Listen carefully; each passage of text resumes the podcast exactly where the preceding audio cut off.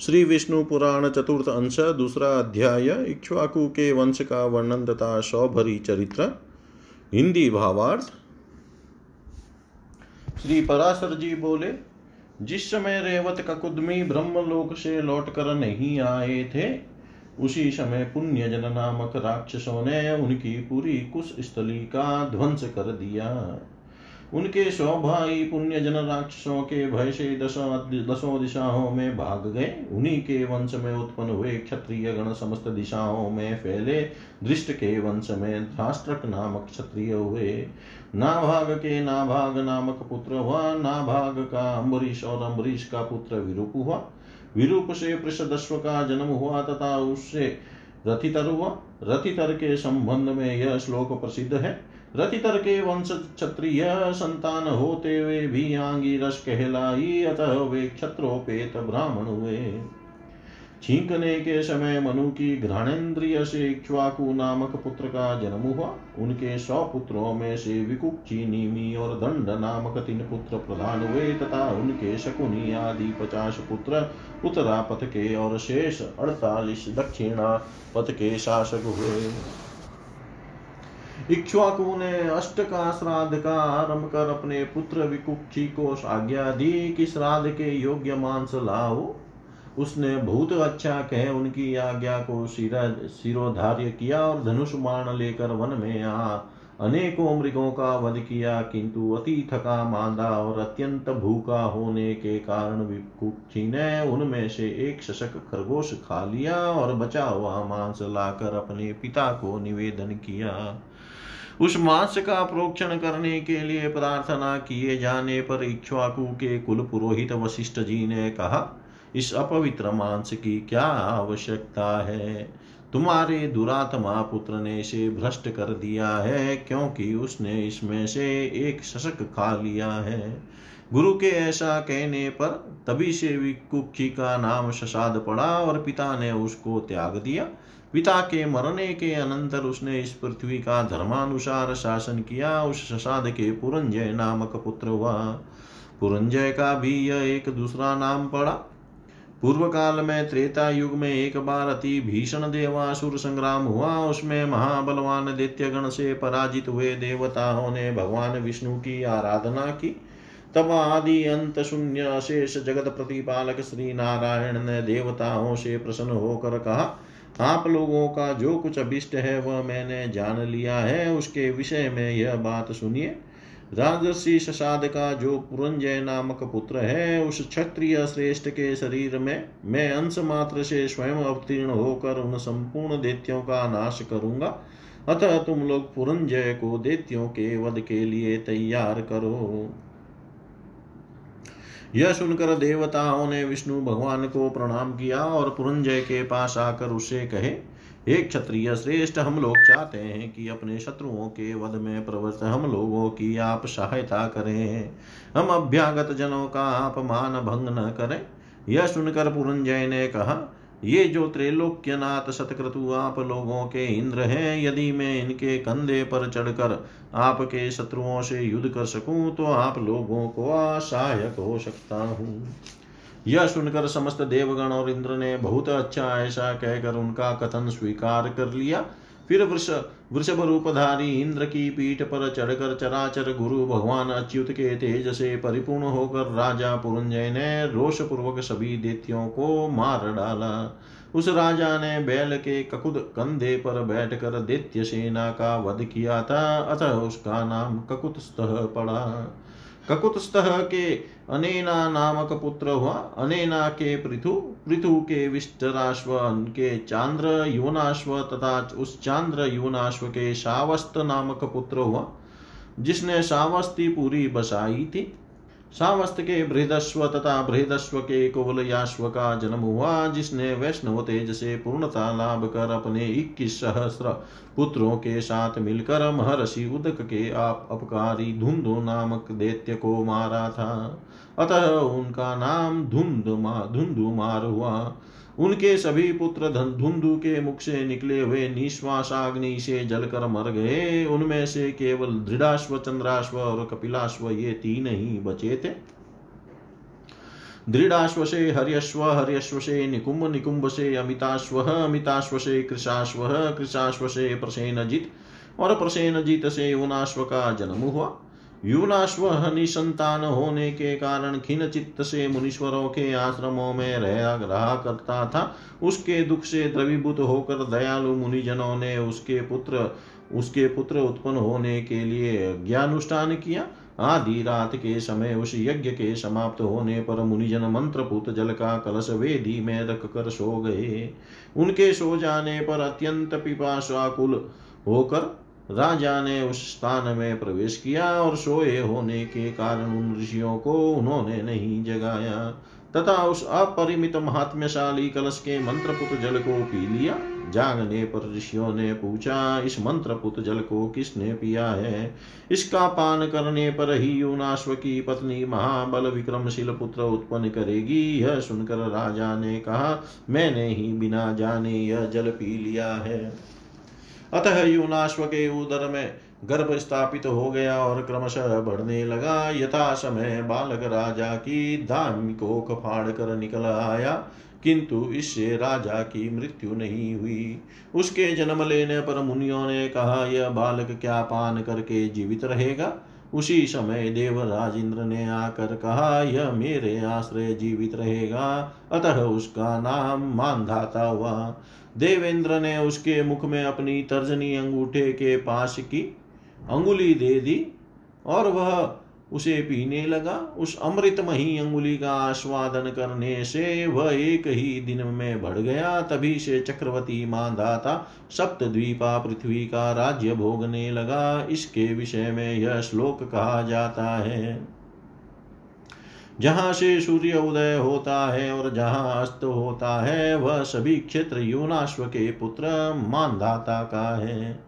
मानधाता ने शतबिंदु की पुत्री बिंदुमती से विवाह किया और उससे पुरुकुत्स, अम्बरीश और मुचुकुंद नामक तीन पुत्र उत्पन्न किए तथा उसी बिंदुमती से उनके पचास कन्याएँ हुई। उसी समय बहवृक्ष सौभरी नामक महर्षि ने बारह वर्ष तक जल में निवास किया। उस जल में सम्मद नामक एक बहुत सी संतानों वाला तथा अति दीर्घ का है मत्स्य राज था उसके पुत्र, पौत्र और दोहित्र आदि उसके आगे, पीछे तथा इधर उधर पक्ष पूछ और सिर के ऊपर घूमते हुए अति आनंदित होकर रात दिन उसी के साथ क्रीड़ा करते रहते थे। तथा वह भी अपनी संतान के सुकोमल स्पर्श से अत्यंत हर्ष युक्त होकर उन मुनीश्वर मुनीश्वर के देखते देखते अपने पुत्र, पौत्र और दोहित्र आदि के साथ हर निष्क्रीड़ा करता रहता था। इस प्रकार जल में स्थित सौभरी ऋषि ने एकाग्रता रूप समाधि को छोड़कर रात दिन उस मत्स्य राज की अपने पुत्र, पौत्र और दोहित्र आदि के साथ अति रमणीय क्रीड़ाओं को देख कर विचार किया। अहो, यह धन्य है जो ऐसी अनिष्ट योनि में उत्पन्न होकर भी अपने इन पुत्र, पौत्र और दोहित्र आदि के साथ निरंतर रमण करता हुआ हमारे हृदय में डाह उत्पन्न करता है। हम भी इसी प्रकार अपने पुत्र आदि के साथ अति ललित क्रीड़ाएँ करेंगे। ऐसी अभिलाषा करते हुए वे उस जल के भीतर से निकल आए और संतानार्थ गृहस्थाश्रम में प्रवेश करने की कामना से कन्या ग्रहण करने के लिए राजा मानधाता के पास आए। मुनिवर का आगमन सुन राजा ने उठकर अर्घ्य दानादि से उनका भरी प्रकार पूजन किया। तदंतर सौभरी मुनि ने आसन ग्रहण करके राजा से कहा सौभरी जी बोले, हे राजन, मैं कन्या परिग्रह का अभिलाषी हूँ। अतः तुम मुझे कन्या दो। मेरा प्रणय भंग मत करो। ककुतस्थ वंश में कार्यवश आया हुआ कोई भी प्रार्थी पुरुष कभी खाली हाथ नहीं लौटता। हे मानदाता पृथ्वी तल में और भी अनेक राजा लोग हैं और उनके भी कन्याएँ उत्पन्न हुई है। किंतु याचकों को याचकों को मांगी हुई वस्तु दान देने के नियम में दृढ़ प्रतिज्ञ तो यह तुम्हारा प्रशंसनीय कुल ही है। हे राजन, तुम्हारे पचास कन्याएँ हैं, उनमें से तुम मुझे केवल एक ही दे दो। हे नृप श्रेष्ठ मैं इस समय प्रार्थना, भंग की आशंका से उत्पन्न अतिशय दुख से भयभीत तो हो रहा हूँ। श्री पराशर जी बोले, ऋषि के ऐसे वचन सुनकर राजा उनके जरा जिन देह को देख कर साप के भय से अस्वीकार करने में कातर हो, उनसे डरते हुए कुछ नीचे को मुख करके मन ही मन चिंता करने लगे। सौबरी जी बोले, हे नरेंद्र, तुम चिंतित क्यों होते हो? मैंने इसमें कोई असह्य बात तो कही नहीं है। जो कन्या एक दिन तुम्हें अवश्य देनी ही है उससे ही यदि हम कृतार्थ हो सके तो तुम क्या नहीं प्राप्त कर सकते हो? श्री पराशर जी बोले, तब भगवान सौभरी के साप से भयभीत हो राजा मानदाता ने नम्रता पूर्वक उनसे कहा। राजा बोले, भगवान हमारे कुल की यह रीति है कि जिस सतकुलोत्पन्न वर को कन्या पसंद करती है, वह उसी को दी जाती है। आपकी प्रार्थना तो हमारे मनोरथों से भी परे है। न जाने किस प्रकार यह उत्पन्न हुई है। ऐसी अवस्था में मैं नहीं जानता कि क्या करूँ। बस मुझे यही चिंता है। महाराज मान दादा के ऐसा कहने पर मुनि वर सौभरी ने विचार किया। मुझको टाल देने का यह एक और ही उपाय है। यह बूढ़ा है, प्रौढ़ा स्त्रियाँ भी इसे पसंद नहीं कर सकती। फिर कन्याओं की तो बात ही क्या है? ऐसा सोचकर ही राजा ने यह बात कही है। अच्छा ऐसा ही सही। मैं भी ऐसा ही उपाय करूँगा, यह सब सोचकर उन्होंने मानदाता से कहा। यदि ऐसी बात है तो कन्याओं के अंतपुर रक्षक नपुंसक को वहाँ मेरा प्रवेश कराने के लिए आज्ञा दो। यदि कोई कन्या ही मेरी इच्छा करेगी तो ही मैं स्त्री ग्रहण करूँगा। नहीं तो इस ढलती अवस्था में मुझे इस व्यर्थ उद्योग का कोई प्रयोजन नहीं है, ऐसा कहकर वे मौन हो गए। तब मुनि के साप की आशंका से मानदाता ने कन्याओं के अंतपुर रक्षक को आज्ञा दे दी। उसके साथ अंतपुर में प्रवेश करते हुए भगवान सौभरी ने अपना रूप सकल सिद्ध और गंधर्वगण से भी अतिशय मनोहर बना लिया। उन ऋषिवर को अंतपुर में ले जाकर अंतपुर रक्षक ने उन कन्याओं से कहा, तुम्हारे पिता महाराज मानदाता की आज्ञा है कि ये ब्रह्मर्षि हमारे पास एक कन्या के लिए पधारे हैं, और मैंने इनसे प्रतिज्ञा की है कि मेरी जो कोई कन्या श्रीमान को वर्ण करेगी, उसकी स्वच्छंदता में मैं किसी प्रकार की बाधा नहीं डालूँगा। यह सुनकर उन सभी कन्याओं ने युद्धपति गजराज का वर्ण करने वाली हथिनियों के समान अनुराग और आनंद पूर्वक अकेली में ही, अकेली में ही वर्ण करूँगी, ऐसा कहते हुए उन्हें वर्ण कर लिया। वे परस्पर कहने लगी, अरे बहनों, व्यर्थ चेष्टा क्यों करती हो? मैं इनका वर्ण करूँगी, मैं, ये तुम्हारे अनुरूप है भी नहीं। विधाता ने, ही इन्हें मेरे भर, मेरा भरता और मुझे इनकी भार्या बनाया है। अतः तुम शांत हो जाओ। अंतपुर में आते ही सबसे पहले मैंने ही इन्हें वर्ण किया था। तुम क्यों मरी जाती हो? इस प्रकार मैंने वर्ण किया है। पहले मैंने वर्ण किया है। ऐसा कह कह कर उन राजकन्याओं में उनके लिए बड़ा कलह मच गया। जब उन समस्त कन्याओं ने अतिशय अनुराग वश उन अनिंद्य कीर्ति मुनिवर को वर्ण कर लिया तो कन्या रक्षक ने नम्रता पूर्वक राजा से संपूर्ण वृतांत ज्यो का त्यों कह सुनाया। श्री पराशर जी बोलकर यह बोले श्री पराशर जी बोले, यह जानकर राजा ने यह क्या कहता है, यह कैसे हुआ, मैं क्या करूँ? मैंने क्यों उन्हें अंदर जाने के लिए कहा था? इस प्रकार सोचते हुए, अत्यंत व्याकुल चित से इच्छा न होते हुए भी जैसे तैसे अपने वचन का पालन किया और अपने अनुरूप विवाह संस्कार के समाप्त होने पर महर्षि सौभरी उन समस्त कन्याओं को अपने आश्रम पर ले गए। वहाँ आकर उन्होंने दूसरे विधाता के समान अशेष शिल्प कल्प प्रणेता विश्वकर्मा को बुलाकर कहा कि इन समस्त कन्याओं में से प्रत्येक के लिए पृथक पृथक महल बनाओ, जिनमें खिले हुए कमल और कूजते हुए सुंदर हंस तथा कानंडव आदि जल पक्षियों से सुशोभित जलाशय हो, सुंदर उपधान, मसनद सैया और परिचद ओढ़ने के वस्त्र हो, तथा पर्याप्त खुला हुआ स्थान हो। तब संपूर्ण शिल्प विद्या के विशेषाचार्य विश्वकर्मा ने भी उनकी आज्ञा अनुसार सब कुछ तैयार करके उन्हें दिखलाया।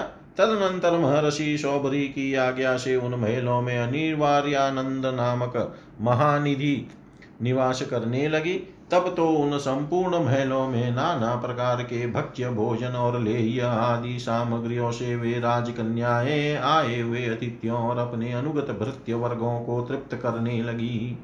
एक दिन पुत्रियों के स्नेह से आकर्षित होकर राजा मानदाता यह देखने के लिए कि वे अत्यंत दुखी है या सुखी। महर्षि शौबरी के आश्रम के निकट आए तो उन्होंने वहाँ अति रमणीय उपवन और जलाशयों से युक्त स्फटिक शिला के महलों की पंक्ति देखी, जो फैलती हुई मयुक मालाओं से अत्यंत मनोहर मालूम पड़ती थी।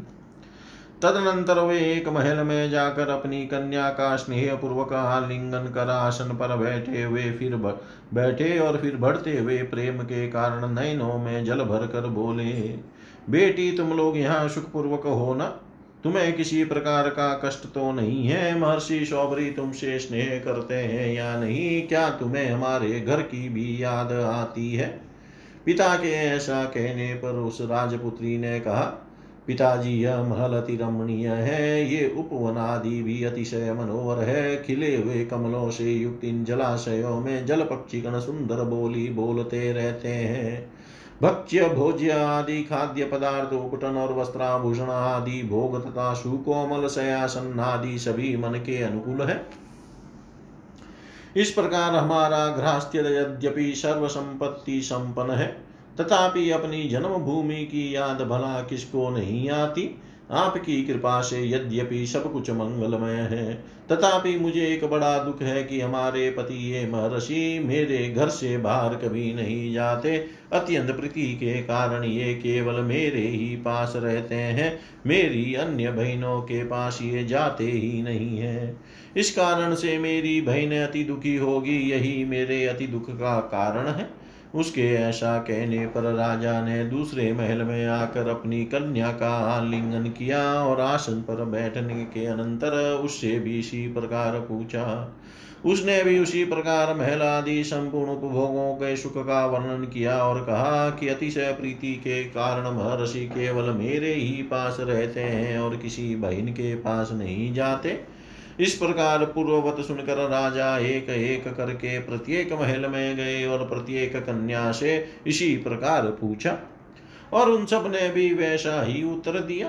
अंत में आनंद और विस्मय के भार से विवशित होकर उन्होंने एकांत में स्थित भगवान सौभरी की पूजा करने के अनंतर उनसे कहा भगवान, आपकी ही योग सिद्धि का यह महान प्रभाव है। इस प्रकार के महान वैभव के साथ और किसी को भी विलास करते हुए हमने नहीं देखा।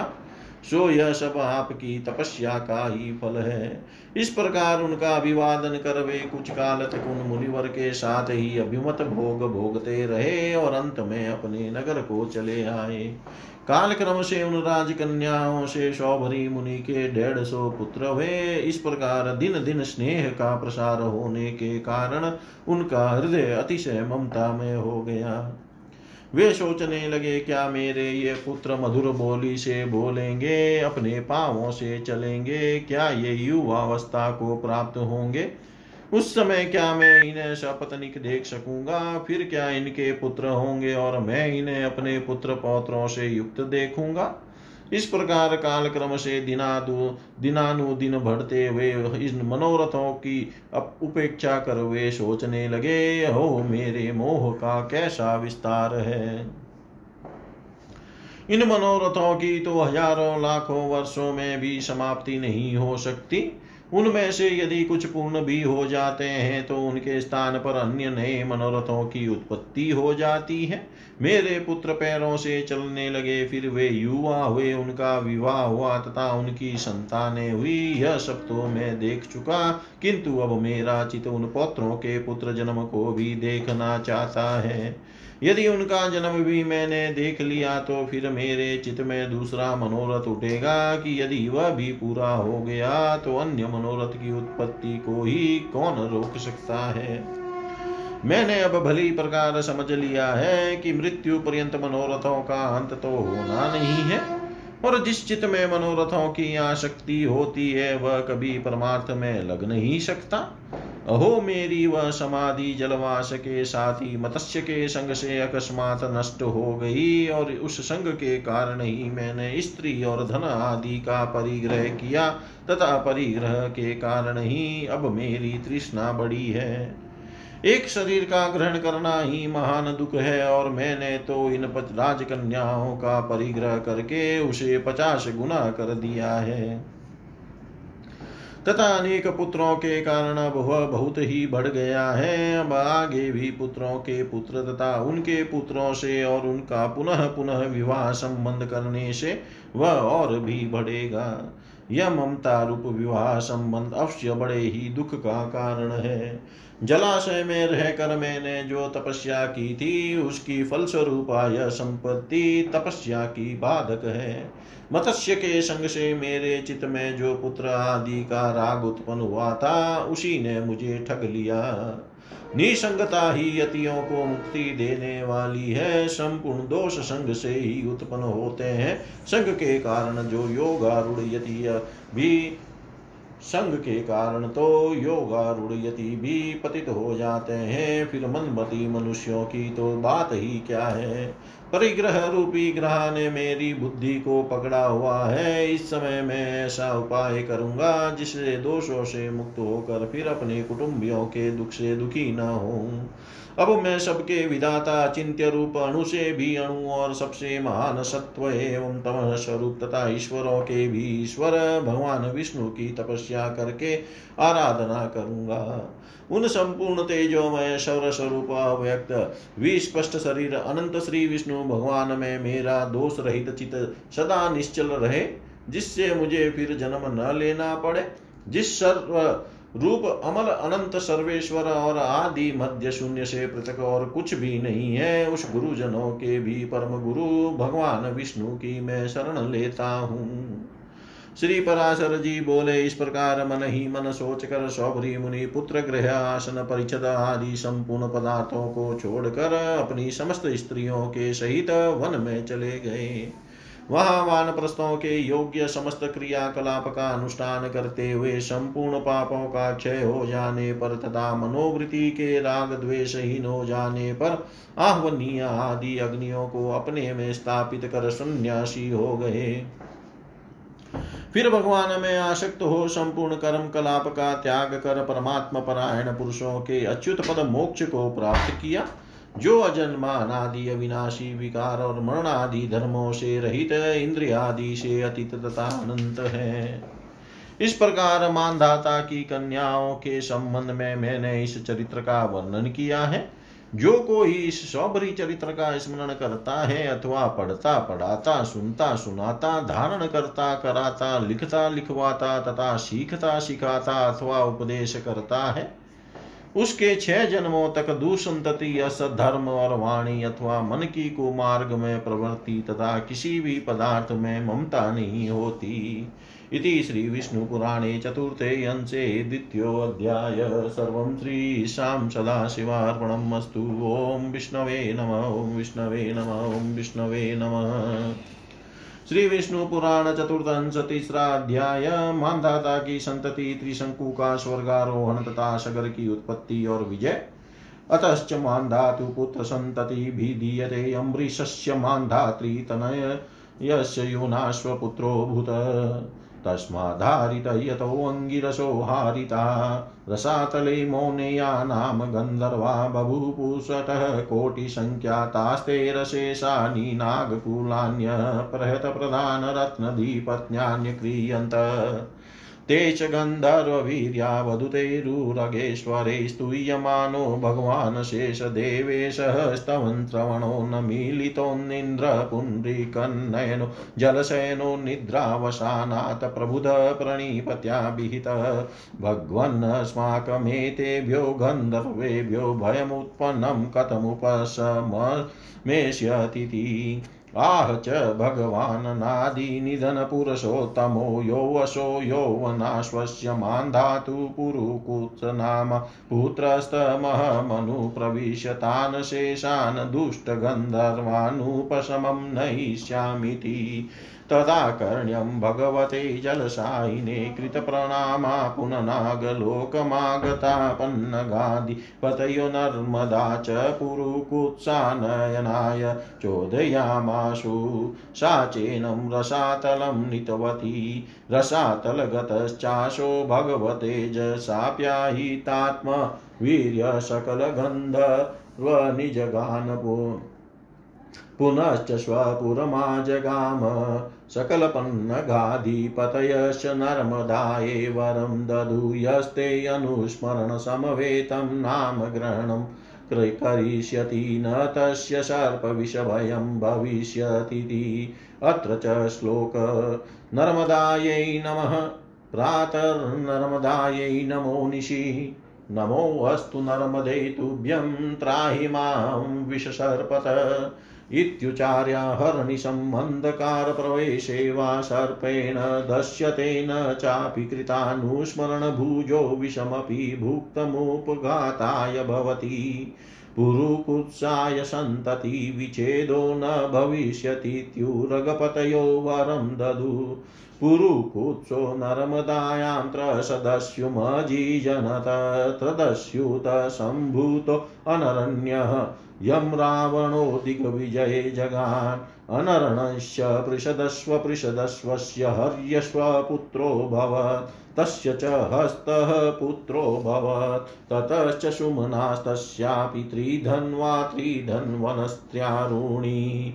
त्रयारुणेश्च त्यव्रतः यो वशो त्रिशङ्कुसंज्ञामवाप स चाण्डालतामुपगतश्च द्वादशवार्षिक्यामान् मनावृष्टया विश्वामित्रः कलत्रापत्यपोषणार्थं चाण्डालप्रतिग्रहपरिहरणाय च जाह्नवीतिरन्यग्रोधे मृगमांसमनुदिनं बबन्ध।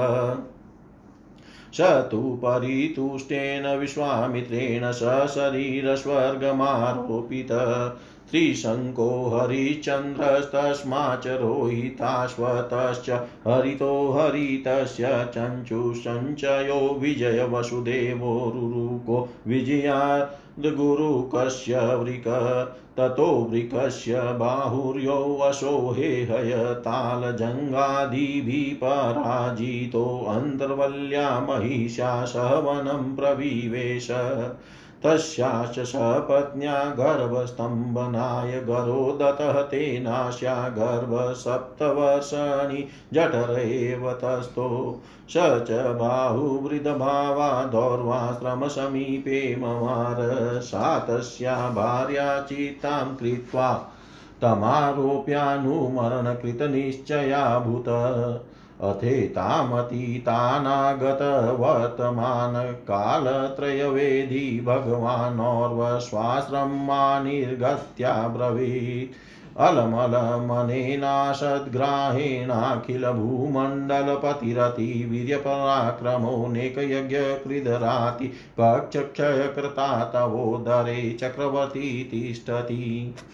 नेवमति साहसाद्यवसायिनी भवति भवत्युक्ता सा तस्मादनुमरणनिर्बन्धादिविरराम तेनेव च भगवता स्वाश्रममानिता।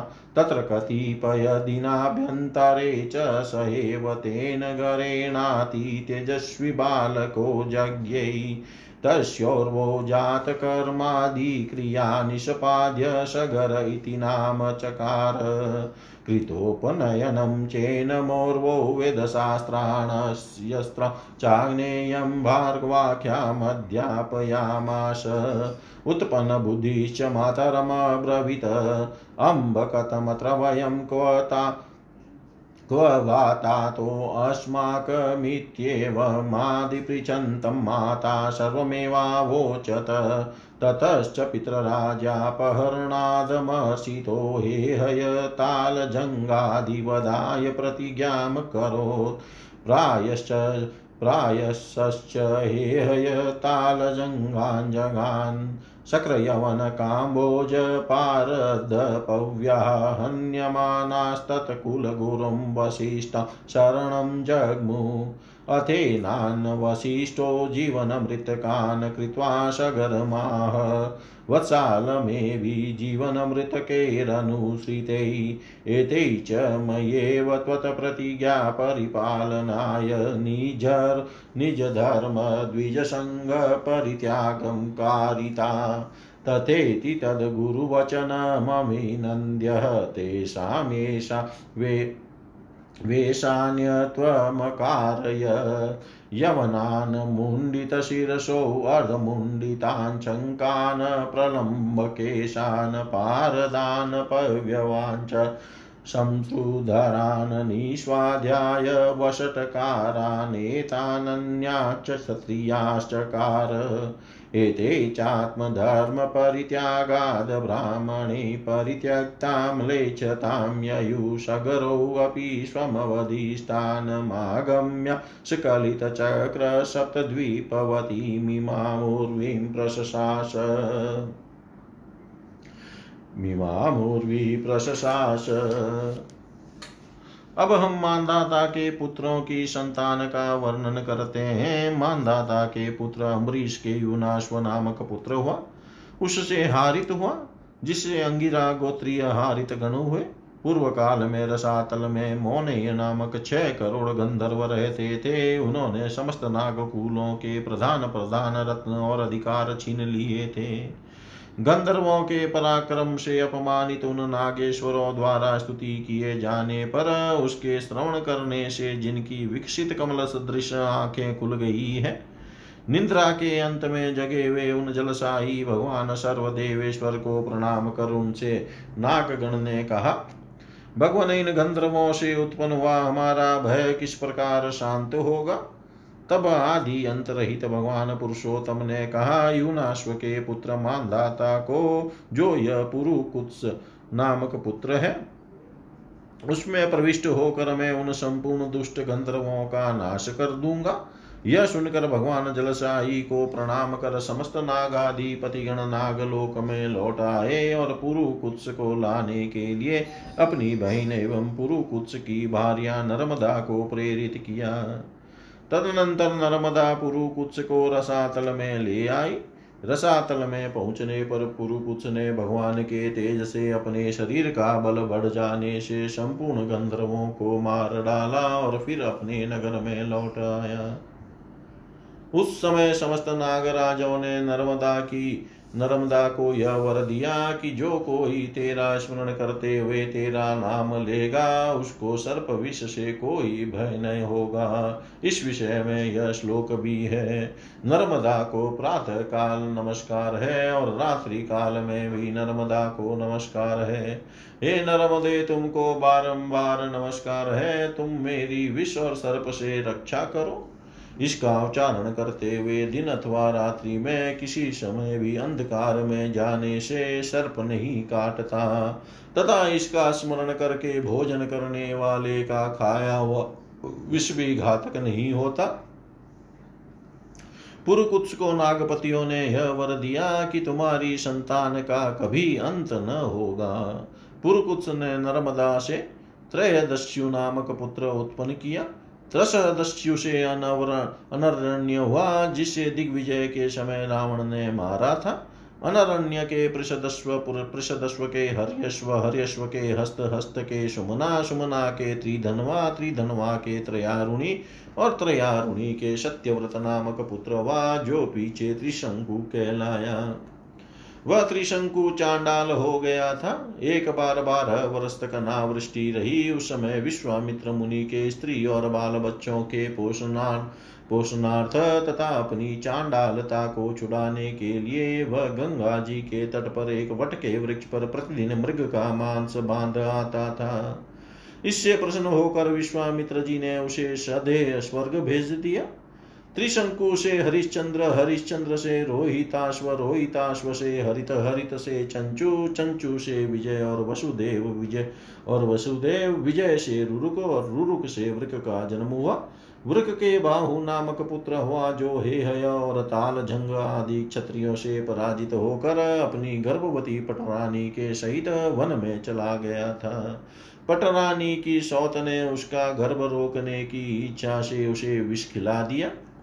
उसके प्रभाव से उसका गर्भ सात वर्ष तक गर्भाशय में ही रहा। अंत में बाहु वृद्धावस्था के कारण और मुनि के आश्रम के समीप मर गया। तब उसकी पटरानी ने चीता बनाकर उस पर पति का शव स्थापित कर उसके साथ सती होने का निश्चय किया। उसी समय भूत भविष्य और वर्तमान तीनों कालों, काल के जानने वाले भगवान और वने अपने आश्रम से निकलकर उससे कहा अई साध्वी इस व्यर्थ दुराग्रह को छोड़ तेरे उदर में संपूर्ण भूमंडल का स्वामी अत्यंत बल पराक्रमशील अनेक यज्ञों का अनुष्ठान करने वाला और शत्रुओं का नाश करने वाला चक्रवर्ती राजा है। तू ऐसे दुस्साहस का उद्योग न कर। ऐसा कहे जाने पर वह अनुमरण सती होने के आग्रह से विरत हो गई और भगवान और वने उसे अपने आश्रम पर ले आए। वहाँ कुछ ही दिनों में उसके, उस घर विष के साथ ही एक तेजस्वी बालक ने जन्म लिया। भगवान और ने उसके जात कर्म आदि संस्कार कर उसका नाम सगर रखा तथा उसका उपनयन संस्कार होने पर और ने ही उसे वेद शास्त्र एवं भार्गव नामक आग्नेय शास्त्र शस्त्रों की शिक्षा दी। बुद्धि का विकास होने पर उस बालक ने अपनी माता से कहा माँ यह तो बता इस तपोवन में हम क्यों रहते हैं और हमारे पिता कहाँ हैं? इसी प्रकार के और भी प्रश्न पूछने पर माता ने उससे संपूर्ण वृतांत कह दिया। तब तो पिता के राज्यापहरण को सहन न कर सकने के कारण उसने हे हय और ताल जंग आदि क्षत्रियों को मार डालने की प्रतिज्ञा की और प्राय सभी हे हय एवं ताल जंग वंशीय राजाओं को नष्ट कर दिया। उनके पश्चात शक यमन काम्बोज पारद और पहव्य गण भी हताहत होकर सगर के कुलगुरु वशिष्ठ जी की शरण में गए। वशिष्ठ जी ने उन्हें जीवन मृत जीते हुए ही मरे के समान करके सगर से कहा, बेटा, इन जीते जी मरे हुओं का पीछा करने से क्या लाभ है? देख तेरी प्रतिज्ञा को पूर्ण करने के लिए मैंने ही इन्हें स्वधर्म और दिव्य जातियों के संसर्ग से वंचित कर दिया है। राजा ने जो आज्ञा कहकर गुरु जी के कथन का अनुमोदन किया और उनका वेश बदलवा दिया, उसने यवनों के सिर मुंडवा दिए, शकों को अर्धमुंडित कर दिया, पारदों के लंबे लेम्बे केस रखवा दिए, पव्यों के मूछ दाढ़ी रखवा दी तथा इनको और इनके समान अन्य अन्य क्षत्रियों को भी स्वाध्याय और वसटकार आदि से बहिष्कृत कर दिया। अपने धर्म को छोड़ देने के कारण ब्राह्मणों ने भी इनका परित्याग कर दिया, अतः ये मलेच्छ हो गए। तदनंतर महाराज सगर अपनी राजधानी में आकर अप्रतिहत सैन्य से युक्त हो इस संपूर्ण सप्त द्वीपवती पृथ्वी का शासन करने लगे। इति श्री विष्णु पुराणे चतुर्थे अंशे तृतीयोऽध्याय। सर्वं श्रीशां सदाशिवार्पणमस्तु। ॐ विष्णवे नम ॐ विष्णवे नम ॐ विष्णवे नमः।